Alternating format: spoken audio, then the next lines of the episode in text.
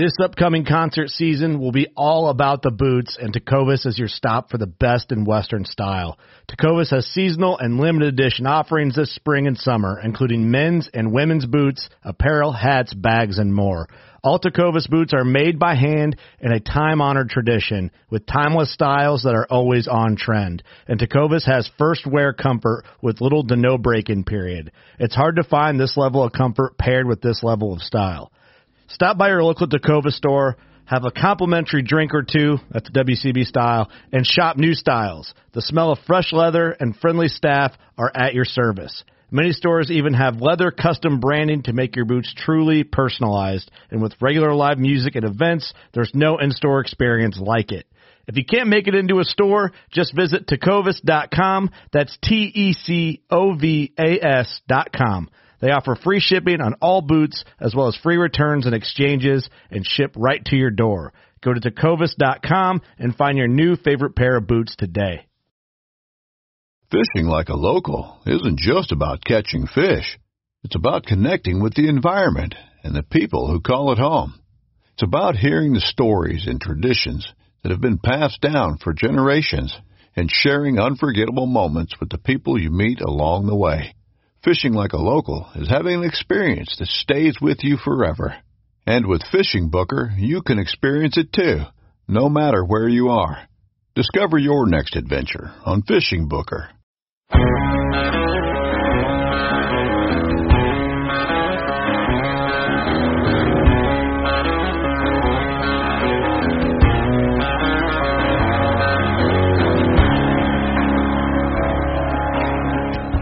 Welcome to the Habitat Podcast, the podcast for wildlife habitat management, hunting strategy, and land stewardship. And now, your host, Jared Van Hees. Welcome back, everybody, to another episode of the Habitat Podcast. I'm your host, Jared Van Hees, and this is the podcast for becoming better habitat managers. Guys, as you hear me say all the time, thank you so much for tuning back into the podcast. We couldn't do it without you, and you know we just want to let you guys know that you're the reason we do this. We are just like you guys, normal, everyday, hardworking guys who get out there and, and try to make the best of their land. So keep following along, keep supporting us, and uh, we'll keep providing great content for you guys. Thanks again for tuning in. Now we have a special episode today, guys. Aaron Warbritton from the Hunting Public joined us. So if you guys have YouTube or Facebook, you've probably stumbled across the Hunting Public. A great group of guys we met and uh, you know definitely follow along with. They are also normal guys like you and me, and they get out there and they get after these whitetails. And we're talking all over the country. So we thought we'd get Aaron on, pick his brain with the habitat side too. So we're all hunters, but at the same time, I want to know what he sees in habitat when scouting, when hunting, and how we can all take that information, relate it to our upcoming fall, which may have started for some of you guys out in North Dakota. We're still about three weeks out here in Michigan, and uh, you know it's coming real soon though. So I want to make sure we get him on and help you guys learn something because we learned a bunch from this podcast a couple things we like to cover in this episode. We talk about habitat diversity, uh, what Aaron's looking for when he's scouting, the things that pop up uh, that make him successful when he's looking for spots to hunt. We talk about cattails and hunting islands in the marsh. We talk about pine stands and pine bedding down the south. Uh, we use that for an example throughout the podcast as uh, one of our one of our things we talk about. Uh, stem count diversity. You know, the the amount of stems or woody browse or growth you see in a certain area and the density, you know, how thick is the cover. Um, we also talk about habitat edge, where a bunch of habitat edges maybe converge, can be a good spot to set up and scout. And then we also get into uh, a story about how Aaron was able to hunt this great buck on his family Missouri farm based on the food plots he planted, the scouting he did, the pressure and when and where he went into hunt. Uh, it, it's just an all around great podcast, guys. We had a lot of fun with this one. Uh, Aaron's a great guy, and uh, look forward to, to letting you guys listen to this here. Now, before we get into that, I do want to give you guys a couple updates. We are back pumping out videos on our YouTube channel. Uh, we put up about four more this week, along with a property tour series.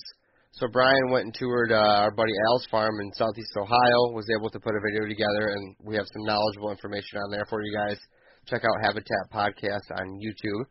We also have some farm updates about how Brian's farm and my farm looks on there. We're going to keep pumping those out, along with some hunting updates throughout the season. We're kicking around an idea of maybe uh, trying to follow along with us, uh, you know, throughout this fall. Brian's going to be hunting in Montana, Ohio, Pennsylvania.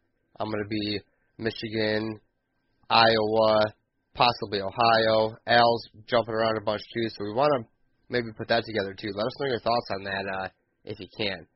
And then I want to thank our sponsors. We have HuntWise Hunting App, Michigan Whitetail Pursuit, Killer Food Plots, the Habitat Hook, Dip That Hydrographics, and Packer Max Cultipackers. And guys, lastly, before we get into the Hunting Public Aaron Warbritton podcast, I just wanted to thank you guys for the iTunes reviews you're leaving. I'm going to keep sending out these decals. I'm trying to find the people that are leaving these, and I'm shipping these decals out. The last couple reviews uh, have been just amazing.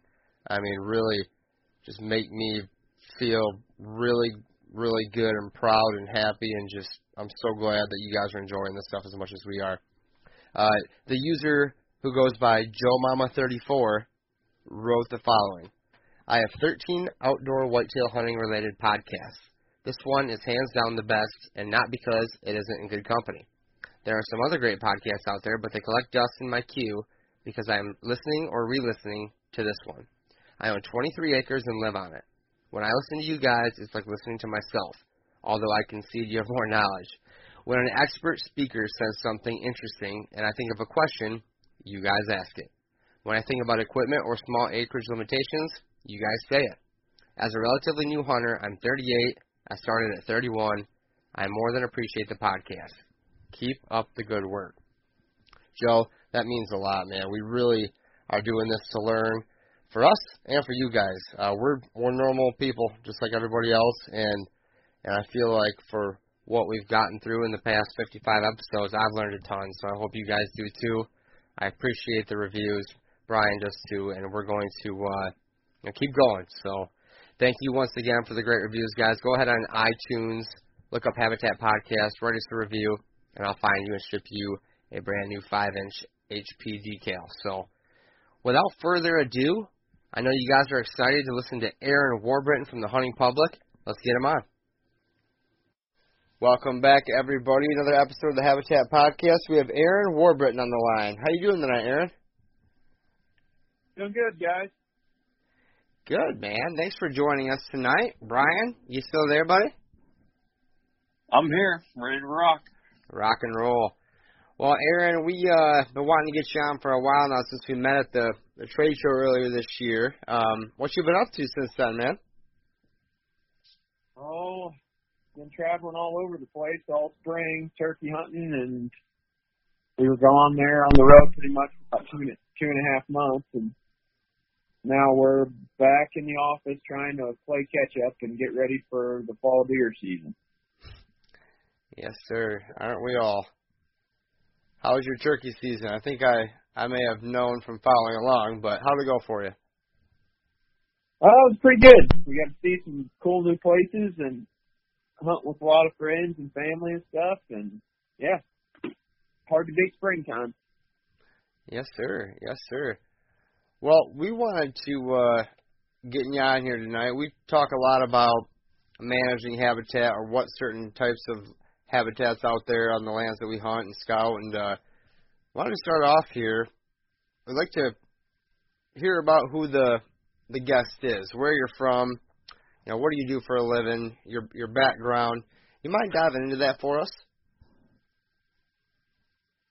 Yeah, sure. I'm from originally from northeast Missouri, uh, town called Paris, and uh, most of my family is from that same general area in northern Missouri. I grew up hunting and fishing from a very very young age. It's kind of been a tradition in, in both sides of my family, so it was not hard to get out in the woods when I was little. I had lots and lots of mentors from my uncles to my dad to my cousins and other friends and so on and so forth that I hunted with and learned a ton about it when I was when I was a kid. And uh yeah, pretty much when I got up to be around 10, 11 years old, I started watching hunting movies on VHS and decided that was what I wanted to do and just kind of started working towards it every year until I began doing doing it for a living in a certain sense when I was in my uh, early 20s. So was always always intrigued with filming hunts and learning as much as we could about hunting and and trying to help people. So now, do you remember what one of your first couple, I'm guessing VHS deer hunting videos were way back in the day? Oh yeah, I've probably still got the tapes running around somewhere. but oh yeah, we used to pack around. We saved saved up money after after borrowing and ruining my aunt's camera a bunch of different times.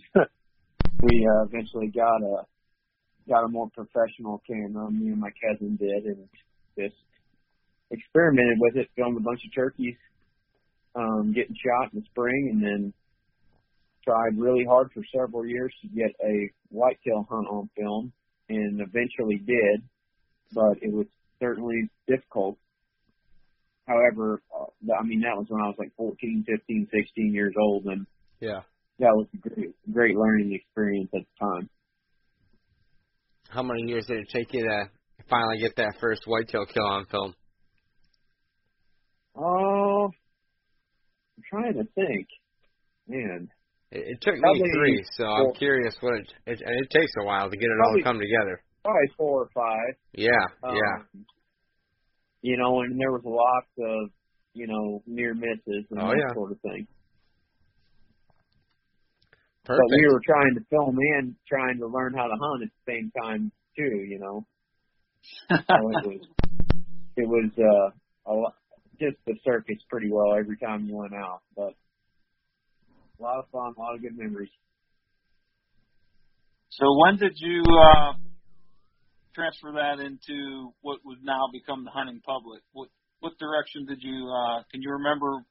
You know, what point you thought that you want to take this somewhere further and and start doing it for an audience? Yeah, I mean, I always it was pretty much the only thing that I was interested in. I mean, I've been interested in sports and things like that, but hunting was always kind of at the peak, you know, as far as my my passions went, and uh, I just worked slowly towards a some sort of a career in that industry, and it just made sense because I've been filming and editing videos all those years that I would pursue something in the video production side. So, I, I mean, in to be honest, what the hunting public is now is what I is what I've always been. What the other guys that own it with me have always been. We're just average guys that that seriously love to hunt.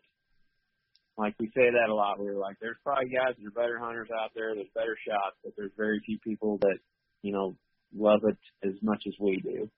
It really is our lifestyle and it always has been since I was a kid, like I mentioned. So it was kind of a natural fit as as I began working for different businesses in my twenties, you know, on the video production side, I kind of always wanted to, you know, create some sort of a hunting brand or or video series surrounding your you're basically your average Joe. You're regular guy hunt. Right. And that's sort of how the hunting public came about. But yeah. it wasn't just my my vision, you know, it's the the guys that I'm working with now, we all just sort of aligned well from the beginning and it was all something that we could identify with. Sure. So yeah, it's interesting that you talk about just being regular guys, and that really comes across in your videos, and I think that's why you guys have gained such a great following because you're doing what everybody out there can do. It's it's you know anybody can pick up uh, one of your shows off of YouTube, and yeah, especially the one I love the one where you guys go to Walmart and buy a compound bow and get everything set up and get hunting in just one episode. I mean, anybody can do that. So I think you guys are really making a connection there, and that's great to see. I appreciate it for sure. Thanks. So tell us about uh, your family farm in Missouri that you grew up hunting on. I, I saw you mention that in a few episodes, and I've seen you even gone back and hunted there a few times. What was it like growing up hunting there? Well, that's actually that's the place where I tracked my first deer with my dad when I was probably four or five years old. I mean, I can barely remember it. Um, it's the place where I heard my first turkey gobble. It's the place where I, you know, saw my first deer in the woods, saw my first rub, deer track. I mean, not only is it the place where I where I harvested my first turkey and I harvested my first deer, but all those experiences, you know, that you Right. remember when you were a kid, that that was all there on that farm. Um, and at the time, we weren't living up here. We, my dad had a job closer to St. Louis when I was a little kid as an engineer, and we would drive up on the weekends and just stay at my grandpa's house. But the farm itself, my grandpa Warbritton bought in the late seventies, and uh, yeah, pretty much just bought it as a as a financial investment and a, and as an investment for his kids. You know, my dad has got three brothers as well Okay. and uh you know at the time they were growing up and inter and some of them were interested in the outdoors so my grandpa decided to buy that farm and ever since then it's been in our family. And uh yeah we i mean we not only hunted ourselves but we let lots of uh, local folks fish in our lake and hunt at different times of the season you know on our property. Uh, my grandpa was the the town doctor there in Paris, and a lot of people knew him real well for many years. I mean, he was the doctor there for oh, I don't know, long before I was born. When he he was he came to Paris and took that job. But Paris is a small town. Like he was pretty much the only doctor there. It was, you know, there was a thousand people in, in Paris and the surrounding communities. So Okay. everybody knows everybody, and yeah, that farm is pretty well everybody in the community knows right where it is and has either hunted on it or fished on it at some point or another. Oh, that's pretty neat. I wish I could say the same. Uh, we have that type of stuff up around me right now, but it's really, I think, commercialized a lot, and don't get a ton of family farms like that. At least where everybody kind of knows each other up by me anymore. So it's cool to hear, man. Yeah, I'm very thankful that he bought that. you know, I had that's like I said, I had a lot of good experiences there over the years, and I love going back there and hunting whenever I can. So we're you know we're all we talk about is all this habitat stuff all the time now. So I, I gotta ask, what's the farm like?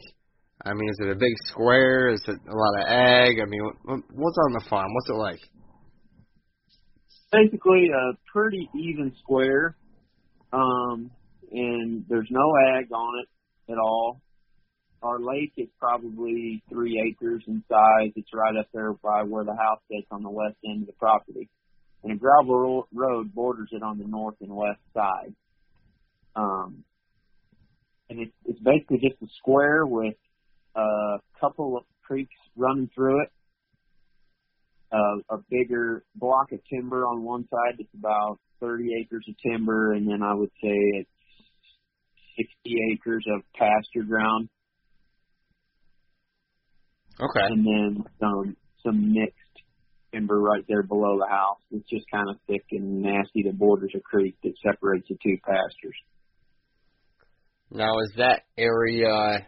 What what's the if you zoomed out, you know, a couple miles? What's the area like in general? Is it more wooded, more ag, kind of a mix of both, prairie land? Well, the the majority of the counties that I'm from are are ag land. Okay. and it's actually fairly flat ag land. I mean, growing up, I hunted, you know, in my teenage years, I hunted a lot of ag farms where there were just fence rows and waterways and, you know, I mean, little pockets of timber and little woodlots and stuff. But our farm right there on the west side of Paris is kind of a unique little area, and it's only, you know, about 15 miles square. But there's there's actually quite a bit of timber in there and a little bit of rolling hills, Hmm. and it's just right there in that pocket, you know. And like I said, a lot of the other portions of the county are flat ag land. But right there in and around the farm, you know, it's about a 600 acre block of what I would call timber with just mixed CRP fields in and around it with some creeks running through it.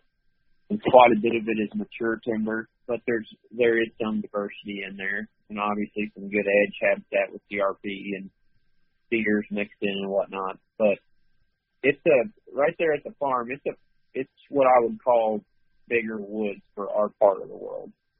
Okay. Okay. Yeah, that that CRP sounds nice. I always love I always love that. I mean deer love that. That's that sounds good. A little bit of topography in there with some timber. That, that Yep. sounds that sounds nice, man. I mean, it, is the deer hunting and tree hunting always been decent there, or what was it like? You know, when you were growing up compared to now in terms of maybe numbers or or age class. it's kind of fluctuated here and there over the years, especially turkey hunting, but definitely um, with deer hunting as well. It's not a big buck property, um, you know, and I say that just because I think we've been hunting it, our neighbors have been hunting it, that just that 600 acre square in there, because I mean we don't even have fences on our on our borders because we've known our neighbors since our neighbors are the same neighbors that we've had since my grandpa bought the place. Wow. Like we know each other extremely well. Um and pretty well across the board we haven't seen a buck, you know, over Boone and Crockett in there but maybe one time in my life. Hmm. And and you know, there's there's bucks do get old back there and they get mature, but um for the most part it would be what I would call a trophy potential type of an area. I mean, we would need to do quite a bit of improvements and change the hunting pressure quite a bit to to get that. But a nice, a real nice three year old buck is a is a good, darn good buck back there. And they do get older. I mean, I've hunted deer that were that I knew were six, seven, eight years old back there, but for whatever reason, maybe it's the absence of ag. You know, when they're they're just browsing in CRP and on acorns and stuff. I'm not real sure to be honest, but just haven't really grown huge antler bucks back there. Now, Aaron, you went back there um, last deer tour. Uh, just just this past one you guys did. It was uh, episode 29. I remember you having a pretty quick and a pretty awesome hunt there. You want to tell us about that hunt? Yeah, I was actually planning on hunting public land uh, right, up, right up the road with my with the rest of the crew, but they weren't going to get there until I think the 29th of October, and I got my work done for the day, and I was already back home. So I was like, I'm not just going to waste an evening. I was either going to go out to public land and scout, or I was just going to go right there at the farm. And I and I got to messing with something there at Dad's in the yard, and I looked at the time. I'm like, well, crap, I'm not going to have time to run out to public land. So I just threw my stand on and I went back there on the farm. I knew there was a couple bucks back there, you know, that I would be tickled to shoot. So just went back there and I was basically with the mindset of I was just going to walk the edge of that CRP in up towards where our food plot was and just follow that edge all the way back until I started cutting some scrapes and stuff. And then I would either set up there on those scrapes or I would push on into known bedding on past that. And as I got up there, oh, probably 40 yards from where I killed the buck, I started cutting some uh, fresher buck tracks in the food plot up there. And I got right there to that spot and there's not always a scrape there, but it's it's pretty regular enough that I definitely wanted to check it out. I looked at that scrape, and it it had been worked like in the last within the last day, and it it was you know great big scrape. They'd been hitting it several times, and there was lots of buck tracks in there. And on a few occasions before, I've seen mature bucks and and nice bucks using that food plot in the daylight, but they don't typically come out in the in the main part of it. They like to stay back in that lane. And there's there's a little bit of bedding right off the side of that thing. And I know Dad had, or I, at the time I knew Dad hadn't been in there for a couple months, so the deer hadn't been getting any pressure from our direction anyway. I mean, my neighbors had been in there hunting some, but on their property. So I found that big scrape in that fresh sign, and I was already running short of time, so I just popped up in the closest tree, and I said, well, if one comes that scrape, I'll shoot him, and if it doesn't, then I'll just sit up here and enjoy the night. The one happened to walk right in there and walk right to the scrape, and I was self filming, and I could get the camera on him and and get it set up, and then get drawn and everything with him in the scrape because he was preoccupied. And that was the only deer that I saw. Sure. looked like looked like you had to uh, hold that draw for a little bit. That that's a similar situation I had this past season too. Yeah, I, I was. I'm pretty particular about you know shot selection on him. Right. And just I just it was he was quartering hard to me, and I probably could have blown it through there, and it would have been fine. But I just wanted to. I, I knew he was preoccupied with that scrape, and if I just waited long enough, he was going to eventually turn and give me a little bit better angle. Sure. It just Yeah. took a lot longer than I thought it was going to. That was a great shot, and congrats on that buck. Yeah. Nice looking. Thanks. I was pretty tickled with it. It was nice to have Dad up there, um, and my cousin Brandon. You know, me and Brandon have been attached at the hip since we were born. He's a year older than me, but he he was the one that uh, I was always hunting with. And I mean, before we could even legally hunt, both of our dads and my and our uncles would come to the house and grab us, and we would go on tracking missions and all kinds of stuff. We'd go out there and help them hang up tree stands and go shed hunt, and we'd even go and drive deer to them in gun season, you know, and just when we were top, well, I mean, not when we were toddlers, but five, six years old. So it was cool. It was nice to be home and get to share that experience with them. So it's all about. Yeah, there's just there's just something about shooting a a nice shooter buck on on your own dirt, and I've only got to experience that once on on my property. I've only owned it for a couple of years, and uh, you know it's just nothing better in the world. And I have one quick uh, gear question: arrow and broadhead that went through both those shoulders. What were you shooting? Uh, five millimeter full metal jacket with uh, 125 grain Exodus broadhead. Got it. Very nice. Okay. Aaron, you uh, mentioned that buck was coming down a path to uh, food plot, and you showed a little bit of that at the end of that opening there. Is that something you guys have been doing for a while, or is that something new you guys have been doing with food plots there? No, we've been putting one up there for a long time, um, since I was a kid. The first couple of years that I hunted the farm with Dad when I was very young, there was nothing up there. It was just CRP, you know, Okay. weeds and crap. But we eventually got my grandpa's old 2010 tractor fixed and was able to go up there and uh kill it up. And I think the first couple of years we planted Milo, and there were so many trees around it did that the moisture, you know, and it didn't do real well up there. We experimented with a number of different things. I mean, we planted biologic. I remember, and this is you know 20 years ago. Okay. So this is this is when the food plot craze was just starting to come on. So we were seeing all this advertisements for biologic and the, the big radishes they grew and everything. We're like, wow, we got to get some of that, you know. So we planted that in there for a few years and didn't have a lot of luck. And I think after about the fifth or sixth year, we started planting winter peas and wheat up there in in what we call the gap, and that is just you know your ten yard wide gap that that buck that you're talking about on that hunt came up, Okay. and that's a that's just a lane that cuts down through the timber, and there's bedding areas on either side of it, and, and the deer are way more comfortable coming out in that lane because you can't see them from anywhere. You know, if Right. And we put we put another half acre to acre size food plot right out there in the opening at the end of the lane, but you can see that from the house. You know, and, and that and that's where we get, you know, turnips or beans or milo or something to grow better because it's out there in the middle of the field more so Right. where it's not having tree roots it's after moisture.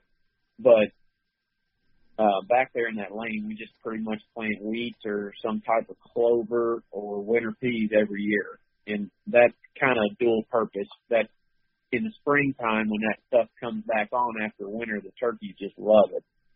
And Sure. we kill a lot of turkeys in that lane. And uh the deer love it also. I mean, it's it's just an attractant type food plot. And it doesn't grow particularly well in there, but you know, enough to to help a little bit. We definitely saw we we definitely have had success on it a number of times. You know, shooting shooting bucks and turkeys. So But I wouldn't say that's the I wouldn't say that's the best spot on the farm by any means for shooting a mature buck. Well, before we get to that that best spot, this lane, um, I'm trying to just paint a picture for the listeners here. Now everybody can go check out the um, Hunting Public 29, the Deer Tour episode 29. You'll be able to see Aaron points it out in there a little bit better. But for us listening now, it's kind of like, how would you explain what that lane is? It's kind of like a spot where they feel secure prior to being out in the open in the food plot. Is it? It's closer to bedding, I assume, right? Yep, it is. Think of the lane as kind of like a runway through the timber. they they come out of their bedding areas onto that lane, and then they can look all the way down that lane and out into that main field in the main part of the food plot. So they can see deer. They can walk out of their bedding area where their vision is somewhat obscured, and they can stand in that lane and they can see a deer from 250 yards away out in the middle of that food plot. So, you know, an hour before dark, when there's a doe and two fawns up in the main part of that food plot eating turnips, we can see those deer from the house. There's probably other deer that are down that lane that we cannot see, and many times they will not come out there in that opening, that that the field the biggest area of the food plot until after dark.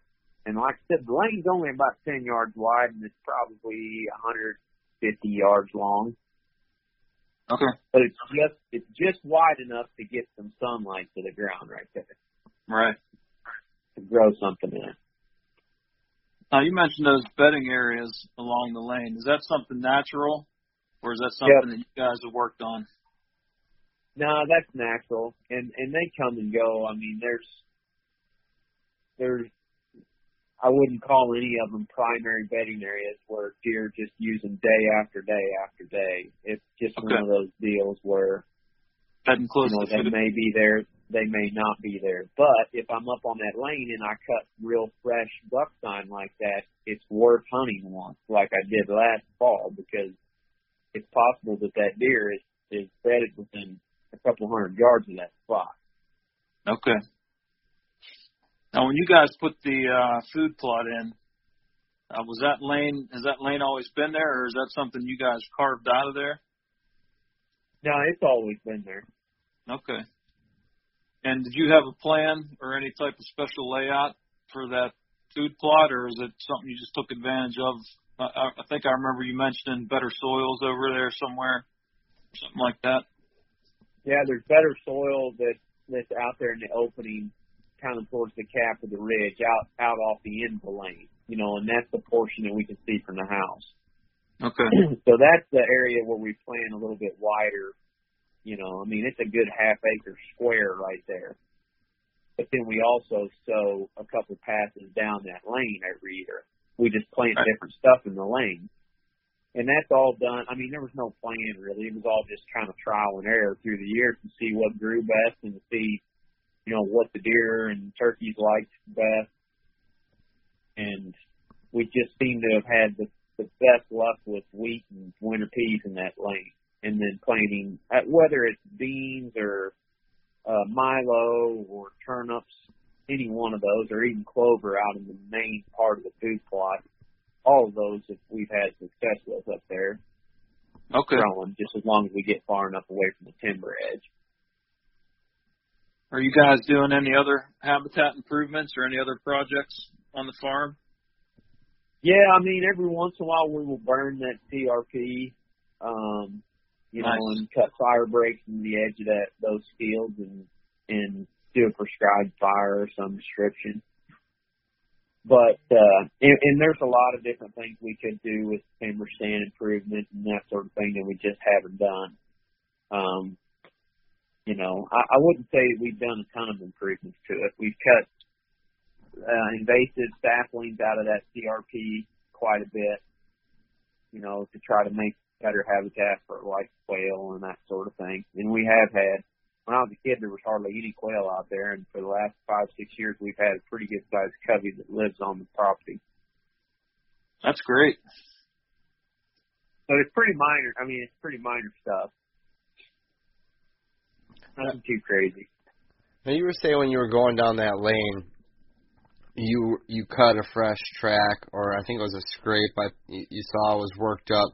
So you figured that because you saw the fresh sign right there, that maybe a buck was using one of these uh, satellite beds or, or non-primary beds for for that time being because it was so current, and, and then it's worth hunting once, is what you said at that point, right?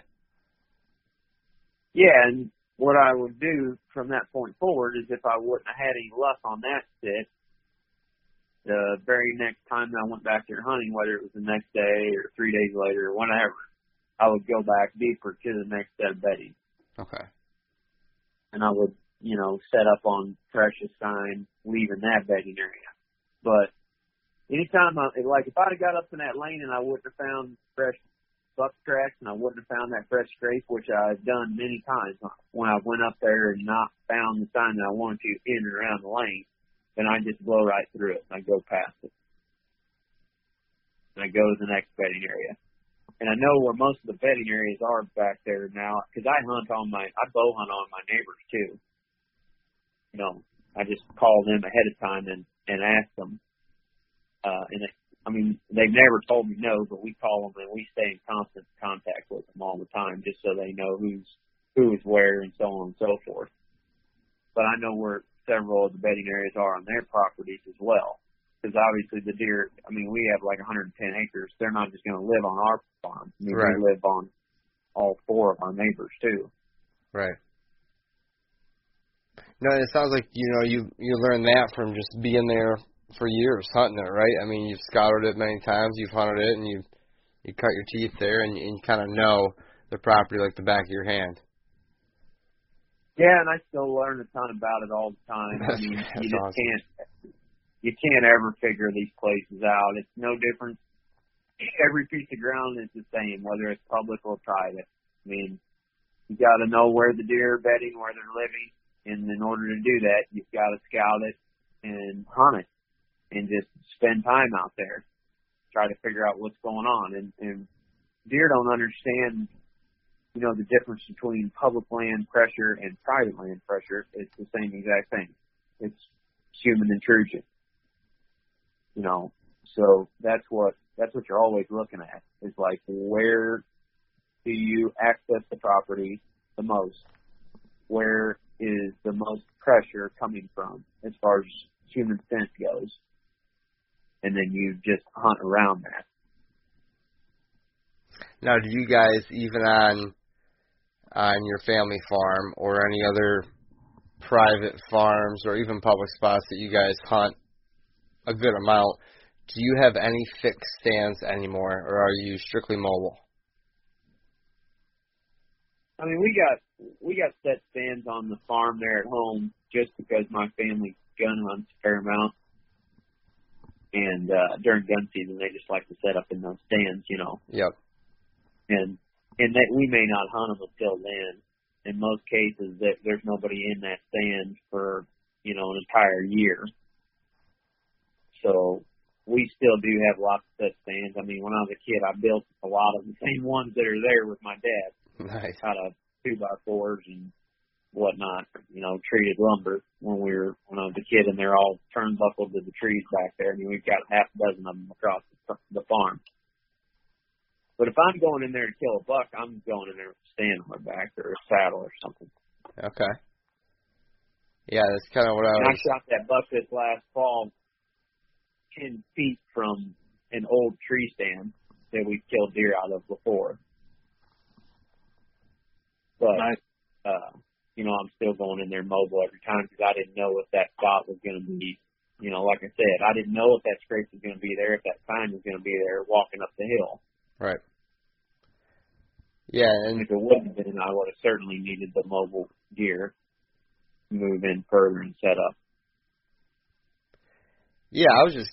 I mean, that that makes perfect sense. You're you're finding the the hottest sign. If it's not at your fixed stand from years past, you're gonna you're gonna move on, which is awesome. I, I think people need to do more of that. And it's like, I just didn't know if part of the intrusion and pressure side of things for hunting a single property like that, if maybe you know Dan Infalt just just quarter it up into quarters or or eighths or whatever, and just hunt a different square every time and keep them guessing. You know what I mean? Do you ever go at it like that to where you just don't want to be pinned down?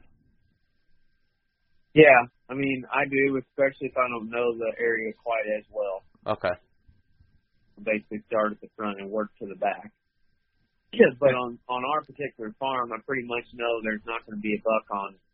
There's not going to be a buck bedded on 85% of it. Right. You know, they're going to be on one of two places, most likely on our farm, and then a couple other places on the neighbors. Got it. Got it. Now, kind of shifting gears here, I want to talk about your your uh, property tours that you guys offer as a group um, that you, that you've been doing. But I, I kind of want to skip ahead of that actually. We're kind of on this this scouting thing. Now, say it's say it's this fall, and you're on a new 40 acre farm in in Michigan or, or wherever you're at. Um, what sort of is there a common denominator in terms of bedding habitat that you see in many places you hunt? Maybe it's a certain type of red osier dogwood or, or cattail or, or where do you find a lot of the bucks that you're after bed on the different properties you hunt? Maybe it's maybe it's regionalized, but I'm just curious. Uh, in my experience, it's always where there's there's no people and where there's a fair amount of habitat diversity. Okay. And that and I mean that can change so drastically even within a property. I mean there's there's I mean, let's just take the farm there that we've been talking about there, Dad. The satellite bedding that this buck came out of is not thick. It's basically a ridge that drops into a little creek down below, and there's one little side of this ridge, the southeast side of the ridge, that has got a little bit higher stem count on the point of it, and it's only about an eighth of an acre in size on the point of this open, you know, mature hardwood ridge. And there's just that that that high stem count right there, where a few trees have fallen over the years or whatever, creates a little bit of thicker cover in comparison to the rest of the mature timber around it.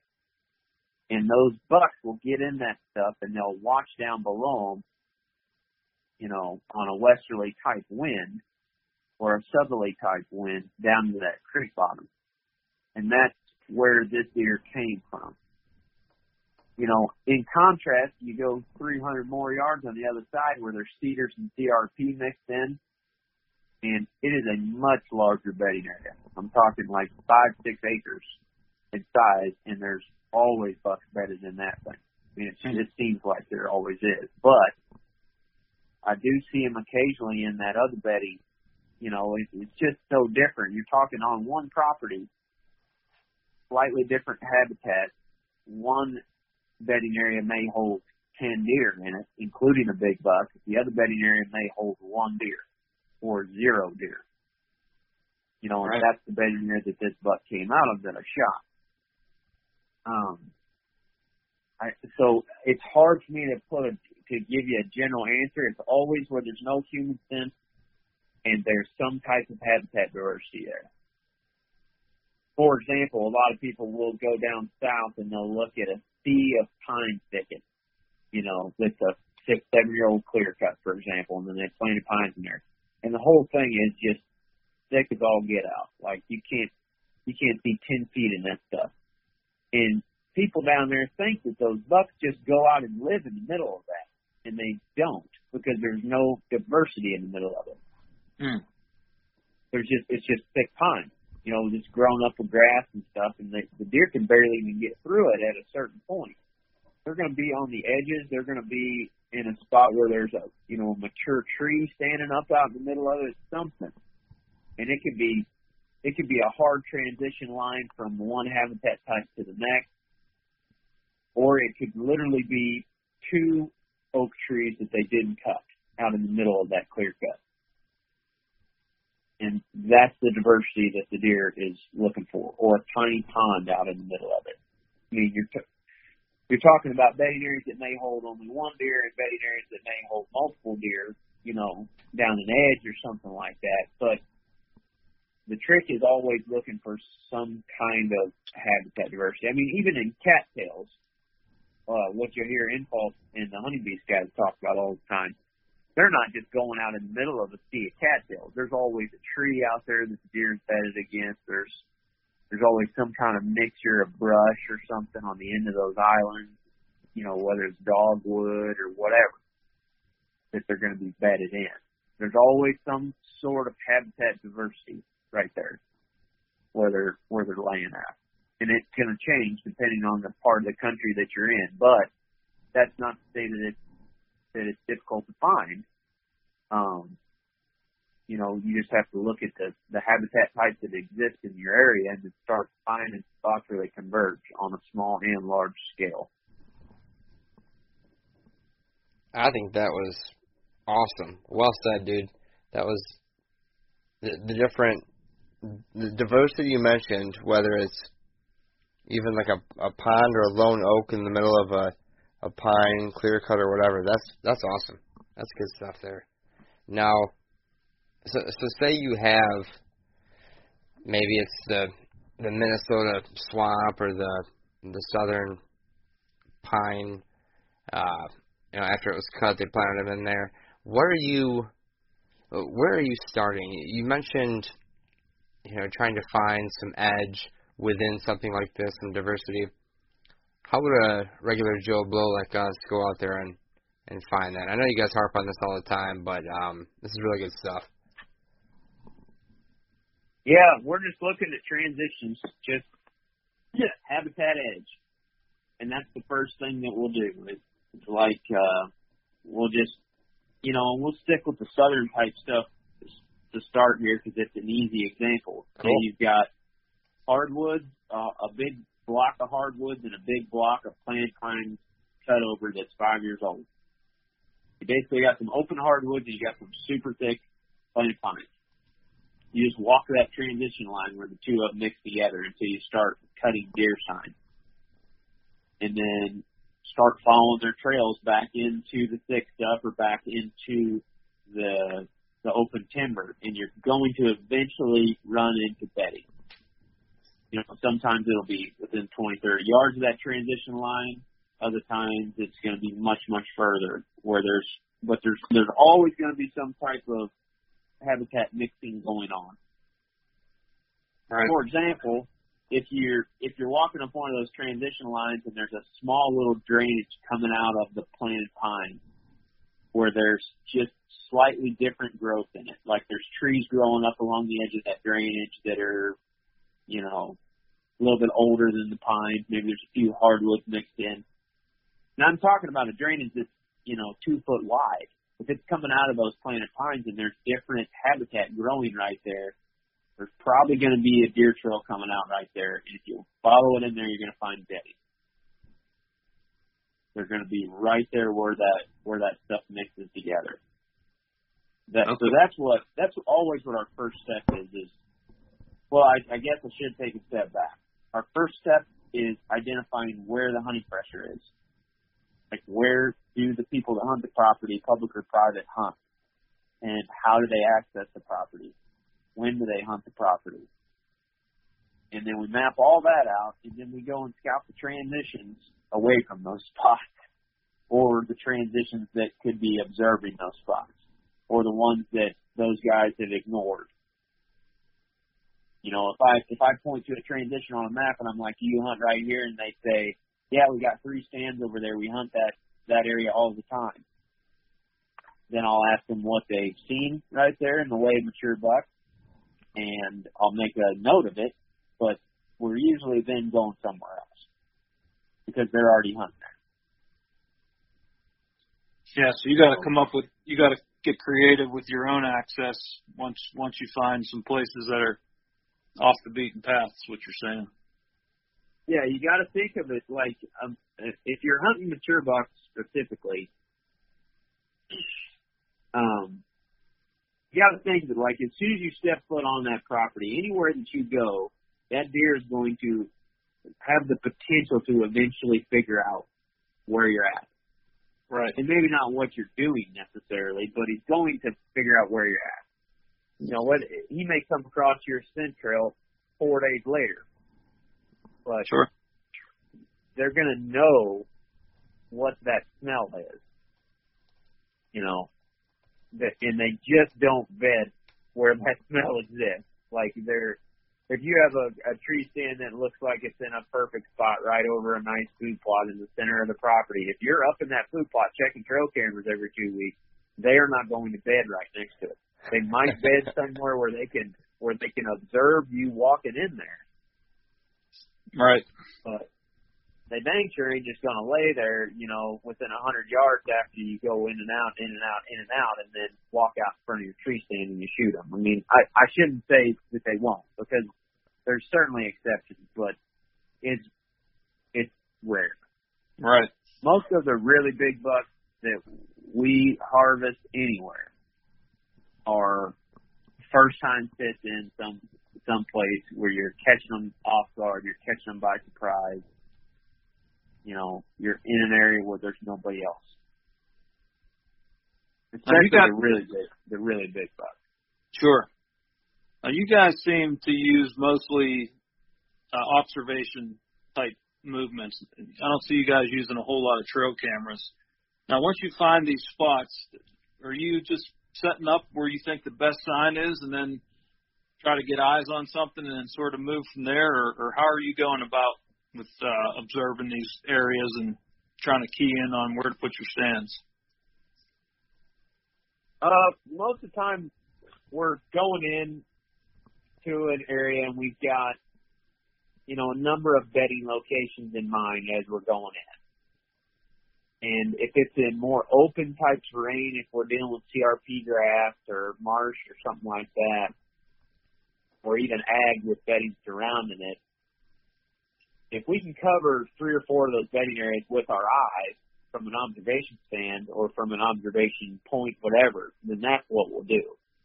We'll just get to the the best spot where we can get a good vantage on all those different bedding locations and watch them, and then move in from there. Now, if the if the cover is thicker where we don't have that advantage, then we got to go in there with stands on our back and just hunt the sign as you're going into the bedding areas. But it's still the same principle applies Okay. you know, you're you're still going from bedding A to bedding B to bedding C, and you know if we're if we're getting and as we're getting closer, we're getting super quiet and we're easing in there, and that's what we're looking for. And it may only be one set of big tracks coming out. There may not be a rub, there may not be a scrape, but if you see a set of big tracks coming in and out, I mean, maybe it's a rub alone. I- I'm just using examples here.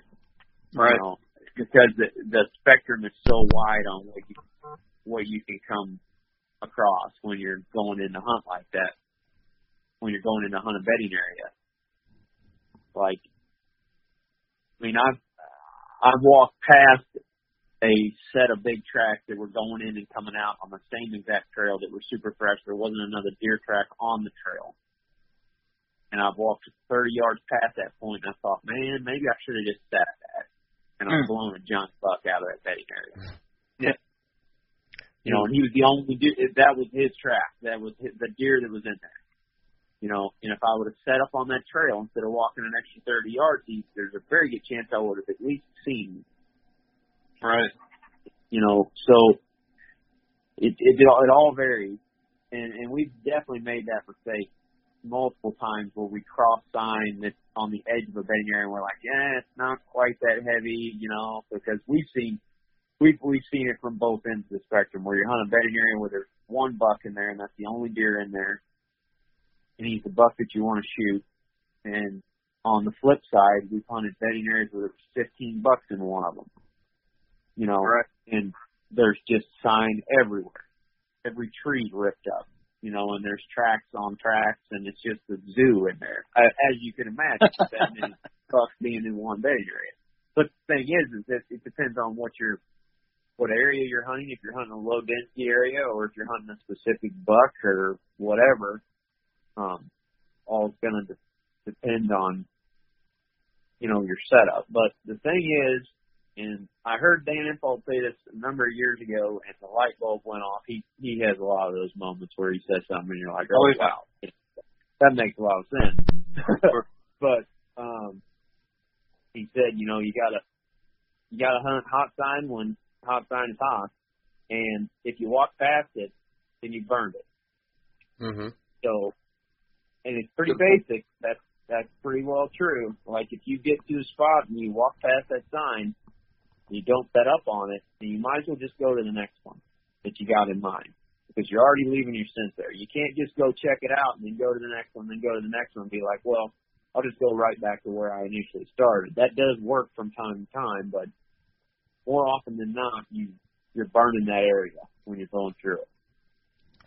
And if you're worried about doing that, the best thing you can do is stage hunt in there and just set up on the first one, hunt the first one the first day, then move to the second one the next day, then move to the third one the next day. And maybe the bedding areas are big enough that you can hunt different exits around them. So maybe you're you're hunting the same bedding area on days two, three, and four, just different exits around the bedding area. Does That makes sense. Yes. Definitely, definitely, and yeah, I want to hit something that you mentioned that ha- the same thing happened to me this last year, and I have a question for you on how maybe you would have attacked the situation differently. So I was scouting down the edge of this gigantic cornfield, and there's a woodlot um, downwind of me, and the cornfield is uh, no, I'm sorry, upwind of me, and the cornfield is uh, downwind of me. So I'm walking this edge, getting back there to to hang a camera in the middle of the day, and I came across these big tracks coming out into the cornfield and back in, and I walked about five feet by them, and I stopped. I'm like, man, that's a really good sign. And Dan Infalt going off in my head, just like you said, you burned it. Um, I'm like, okay, well, maybe I'll sneak in here then. I'll, I'll see this sign. I'll cut this trail and I'll go in and see what I come across. And, and I tell you what, I walked 10 feet into the woods and blew a big chocolate horn 10 pointer that was bedded, I don't know, 30 yards off the cornfield. I mean, he had me pegged from when I walked by, first of all, and then I start going in after him, and, uh, you know, he blew out. Um, now, when you first saw those tracks, would you have just froze, maybe backed up 10 feet and climbed the first tree, or would, like, what would you have done differently there, or is that just kind of a tough one? Well, the first thing you gotta assess where the nearest bedding is, and are those tracks going to or from bedding? Okay. You know, uh, and obviously, like I said, as we're getting closer towards the bedding that we've either scouted or the suspected bedding that we're, where we believe them to be, if those tracks are are going in and out of an area of interest like that, then no, we're not going to go past them. If we cut them right there, we're, we may stand in the trail that they're on and mess around right there in that spot, but we're going to make sure we can shoot that spot because that's the last spot where we left our scent. Yep. Mm. So yeah, I mean that's pretty much it. If we cut the sign that we're looking for right then and there, we're setting up. And we do we do look around. Don't get me wrong. Like we it's not one of those deals where you see it and you know, it's like radioactive or whatever. You turn around and back off of it. Yeah, yeah, yeah. You've got to look. You've got to look around to, to figure out where your best setup is going to be. But we're always very careful. Like there's two of us, for example, that are usually in the woods together. Somebody's filming and somebody's hunting. And when we get to that point, usually we don't both go to walking around anymore. One of us will stop and the other one will tiptoe around in a circle, you know, and just assess the the setup, the sign, you know, the correct tree or the correct bush or whatever it is that we're getting ready to go to get into. Sometimes it's super easy to figure out and sometimes you gotta get real creative, but the point is is that you want to shoot that spot where you see those tracks. Got it. Got it. Yeah. If, it- I uh if it's on a trail leading in and out of bedding. And apparently that was what that was. I I didn't know the bedding was that close. Uh, I definitely know now. That's for darn sure. Um, now, if you blow one out like that, are you are you leaving him for how long before you jump back at him, or are you coming in from the other way, or what's your next thought? I mean, he didn't blow, Uh, but he yeah. kind of trotted away a little bit, and I thought he got me. But I mean, maybe a week from now, am I good, or is it just like move on? Ah, it all depends. All depends on the nature in which that you spook them. You know, Okay. it, most of the time they're coming right back to that same general area, but maybe not the exact bed. However, that is by no means a rule. We've had them come back to the same exact bed Okay. the very next day. Um, Wow. Bump and dump, huh? yeah, I mean the same bed. We just hunted it from a different side the next day, and he just came out the other way. You know, but that that all has to do with how you spook them. You know, when we spooked this buck that I'm talking about, he took off out of there and he had no idea what the heck we were. He just heard us walking close to him and took off and he bounded about 40 yards away and then stopped and turned around and we were ducked down in the cover by then. He couldn't tell what we were and he couldn't smell us. But he just eased off out of there. And we didn't see him again that night, but he was right back in there the very next day with our scent in there and everything. Um, it, you know, it's, it's almost kind of like you, a lot of times they give you a get out of jail free card. You can go in there and you can figure out what the hell's going on and you can trump all over it. But it is that, it's that consistent intrusion, whatever it is, that they get wise to. Yep. And you got to think. I mean, they're getting, they're living their whole life out there. They got stuff that's bugging them. You know, whether it's a cat or a, a coyote or a human or whatever. But if there's any level of consistency to that pressure, they're going to leave that spot. They're going to go find a better one somewhere. You know, if they just get surprised like that out of one, they're they're going to go back a lot of the time. Now the question is, is how soon? And yeah, nobody knows. It's all just kind of a crapshoot. Sometimes they don't come back. Now, if they smell you and they take off out of there like a bat out of hell, they may not come back. Yeah. They may go.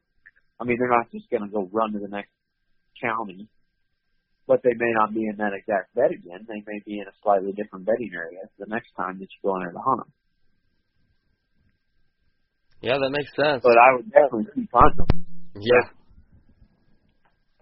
Yeah, coming across a, a buck like that in Michigan where where I hunt, then that was uh I went in there about about two weeks later on the next cold front. I gave him a lot of time. I probably should have just jumped on the next day or whatever, but I gave him a lot of time. I went back in there from a different angle and didn't see him. Uh saw another nice buck, but there's definitely some something to that. And I like how you guys are super aggressive in that point where he, he's here now, so don't wait two weeks, right? So like hunt him now.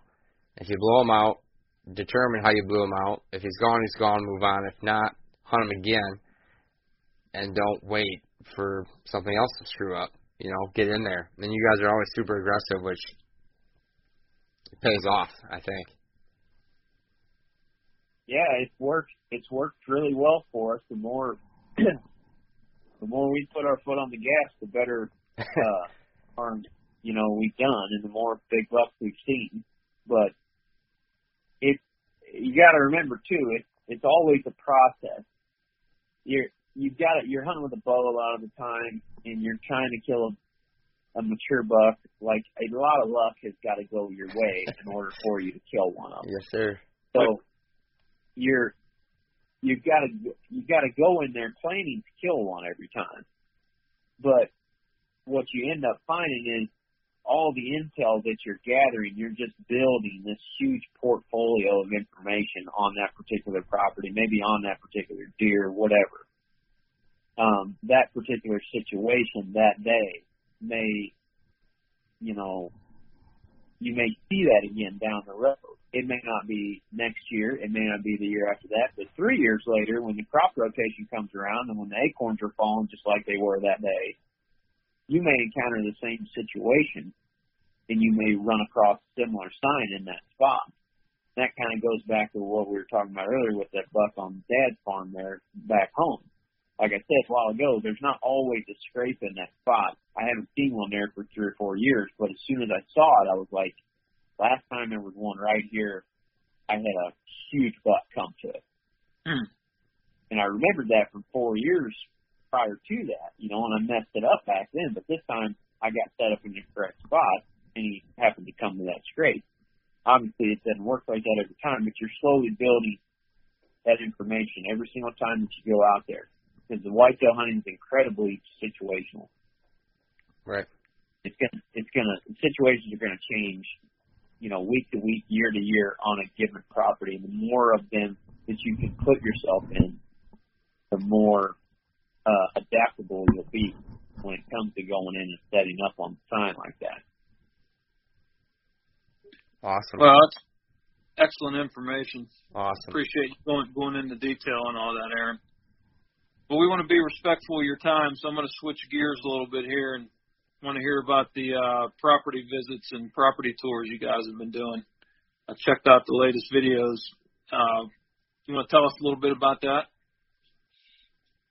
Yeah, we do a number of consulting trips every year. I wish we could do more of them because they're a lot of fun, and we we usually just uh, we get a piece of private land to go on in a particular area. We've done one down south. We've done them in Missouri and Iowa, Minnesota, and Ohio, and I'm probably leaving the state out somewhere too.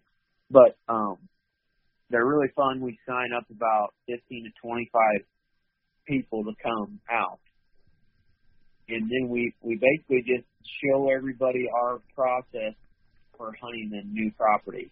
I mean, we do a little bit of map scouting on the, the areas before we get there, but mostly it's all just from the start. That's the way we want it to be. We want people to get there and, and be in the same shoes that we're in. You know, like we just we just got here boots on the ground and we have no idea what we're dealing with. Like what is what is the progression that you go through in order to figure this place out? And it usually takes about a day or so, you know, scouting. We will scout all morning and scout all afternoon and folks will have questions throughout the day. It's it's a good time though. And we we always focus on new private areas somewhere. And it usually is just somebody that volunteers their property, Sure. you know, as as a workshop host. Right. So mainly you're just you're just going into the scouting and figuring out where you're going to hunt that property. Do you get into any of the habitat advice? Any any type of maybe you know they could make a change here, make a change there. We do a little bit, but you know, we're not biologists or man or land managers or anything. I mean, that's not really where our skill is. Uh, and I don't want to, you know, I don't want to come across like I'm, you know, just BSing somebody. There, there may be some, there may be some improvements that we might suggest, but usually we're referring them to a land manager of some kind Right. if that's what they're, if that's what they're wanting to do. You know, Now somebody I mean- that uh, go ahead, you finish your thought. we do. I, I guess we definitely get into habitat types and that sort of thing when we're there. But our focus is is mostly on the woodsmanship side of it and hunting. And identifying the existing bedding areas. Okay. Now, these people that are volunteering their farms, do you have a uh, minimum size or a type that you that you ha- have to have to put these on? Uh, no, not really. We kind of take each one as its own thing, and we just look for what's going to be the best for us. I mean, we try to find areas that have got plenty of diversity and where we can get into a lot of different hunting situations for the people attending the workshop. And then, and then in exchange for them, you know, hosting the property there, um, they pay us a consulting fee to essentially break down their farm from what we learned from it. You know, so we'll we'll map everything out and right. send back to them and and go through the the process. You know, via maps. That way, because we'll break up into two or three different groups throughout the day, just to cover as much as much ground as we can get into as many different situations as we can, and then we'll share everything we learn with the landowners, obviously. Okay. And then everybody that's there. And what time of year are you doing those, Aaron? I mean, you have one coming up, or are you all done with those from the the spring scouting, or after hunting season, or when do you do those? Uh, we're pretty much done right now. We got too many other irons in the fire at the moment. I wish we didn't, because those are a lot of fun. We the last couple of years we've done them in uh like January, February, March, and then of course turkey season cranks up and we can't get any of them done until June. and this year we we did the one in Minnesota at the beginning of June. so I think we did four or five this year, and that's probably what about what we'll do next year too. Okay. Probably what we're shooting for. Now you mentioned some some irons in the fire, and you know what's new with you guys? What's cool and exciting you can you can share with us? Anything cool coming up that we should watch out for? Uh, yeah, I mean we're planning the deer tour and the public land challenge right now. Okay. so I'm starting to get into the scheduling of the fall, which is exciting. Like we're going to start in early September, late August, and then run clear through, you know, the end of January. Wow. We're going to be hunting lots of new states, Okay. and we might even be up in Michigan. Yeah, buddy. So That'd be a that great be time. fun. Yeah. Yeah, that'll be uh, a good challenge, no doubt. I I know that, and you guys are always up for a good challenge, though. So. Yeah, I mean, er- like I said, you're just constantly building the, you're you're building on everything that you're doing. It's a learning process, you're pulling something from every place that you go, and that's that's what we like the most about what we do is just getting together with your buddies and trying to figure stuff out, different situations, and it's just like light bulbs going off all the time because you're just constantly challenging yourself with something new. It's a lot of fun. Yeah, and I I really enjoy watching them um, as well on your on your YouTube. Now, before we wrap this up, is there anything else that we missed tonight that you want to get into, or or anything at all? Uh, no, I don't think so. I mean, we've been talking about habitat quite a bit, and I don't have a ton of great, you know, experience or feedback from the land management side of things for your listeners. But the one thing that I that I would say is that has benefited me personally um, has just been figuring out where the buck's bed on your property as it is, and it's a and remember that it may be a small, small, subtle change, like we were talking about earlier. It may be a, a very tiny spot that a mature buck chooses to bed in versus a enormous bedding area. It can change so much. So when you're doing the habitat improvements, try to keep that in mind. They have to have that diversity. So chances are that whatever you have on your property is good habitat. You may just need to tweak something subtly to get it, you know, to to to improve it, so to speak, from a bedding standpoint. Does that make sense? For sure. Yes, yes, it does. Like you don't. A lot of folks think that they just got to go in and do a complete overhaul, and what what ends up happening is they go in. Say they have an, a, a farm that's full of open timber. Well, they go in and they TSI the entire thing, and now ten years later it's all thick. Well, all you've done is flipped it over. You know, Right. all you did was went from open to all thick instead of strategically placing little thick spots in that open timber and creating these little pockets of diversity. Right. You've just created, you know, the same monster except on the other side of the spectrum. Good Very interesting point. For sure. I think a lot of our listeners can relate to that. Definitely. I know I can. Well, And Aaron, I've seen that I've seen that happen some places at times. You know, where uh folks were just and and I did and I thought it the same way when I was growing up. I'm like, well, bedding area is just a thick area. You know, there's nothing big strategic about it. Yeah. Right. So let's just make as much thick stuff as we can, and then before you know it, the whole thing is thick, and there's not enough diversity in there for deer to Mm. bed and live. And that's what they gotta have. They they want to have all those different habitat types mixing together. I like it. Great point.